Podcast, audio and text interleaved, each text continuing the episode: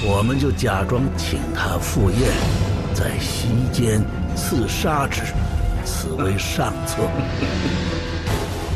In the movie White Vengeance, director Daniel Lee once again ventures to give an alternative interpretation of a historical event. This time he is greeted with no less sarcasm than with his previous films. More than two thousand years ago, after China's first empire collapsed, heroes rose up from among the commoners and reconquered the Middle Kingdom. Among them, Xiang Ji and Liu Bang were the most prominent emperor candidates. Xiang Ji, the more powerful of the two warlords, had an opportunity to kill Liu Bang during a banquet at Hongmen.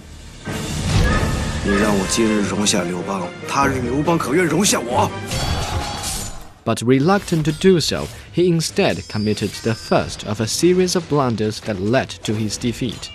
White Vengeance centers on the banquet at Hongmen, but the movie tells quite a different story from historical records, and some of the costumes, weapons, and other instruments that are used in the film clearly don't belong to that era.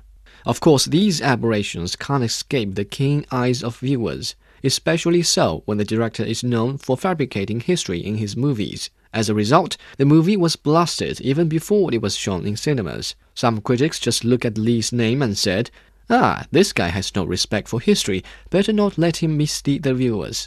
Then they gave the movie a meager rating. 项羽，今天斩了亲口真书，我刘邦便放你回江东。刘邦，今天老天把我们安排在一起，就注定只能活一个。We Chinese are a weird, weird people. We always expect something extra out of what we do, and that extra is a big deal. For example, when ancient historians wrote history, they were not content with just recording exactly what had happened, so they embellished it to show off their literary talent. The result is that we now read these historical records as literature, good literature though, without knowing for sure what exactly happened.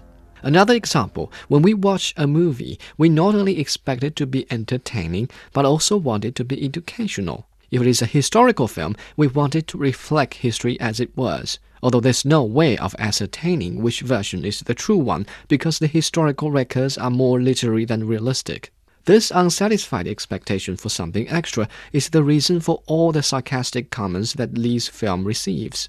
It is also what keeps some picky viewers from having a good time watching a decent movie.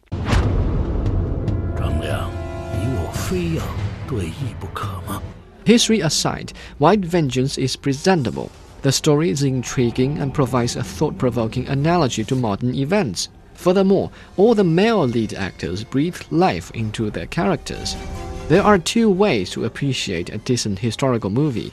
You either sit there relaxed and simply enjoy the action, or if you really care that much about history, make it an opportunity to tell your friends or family the true story.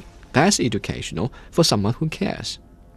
Anyway, White Vengeance is a decent movie that entertains.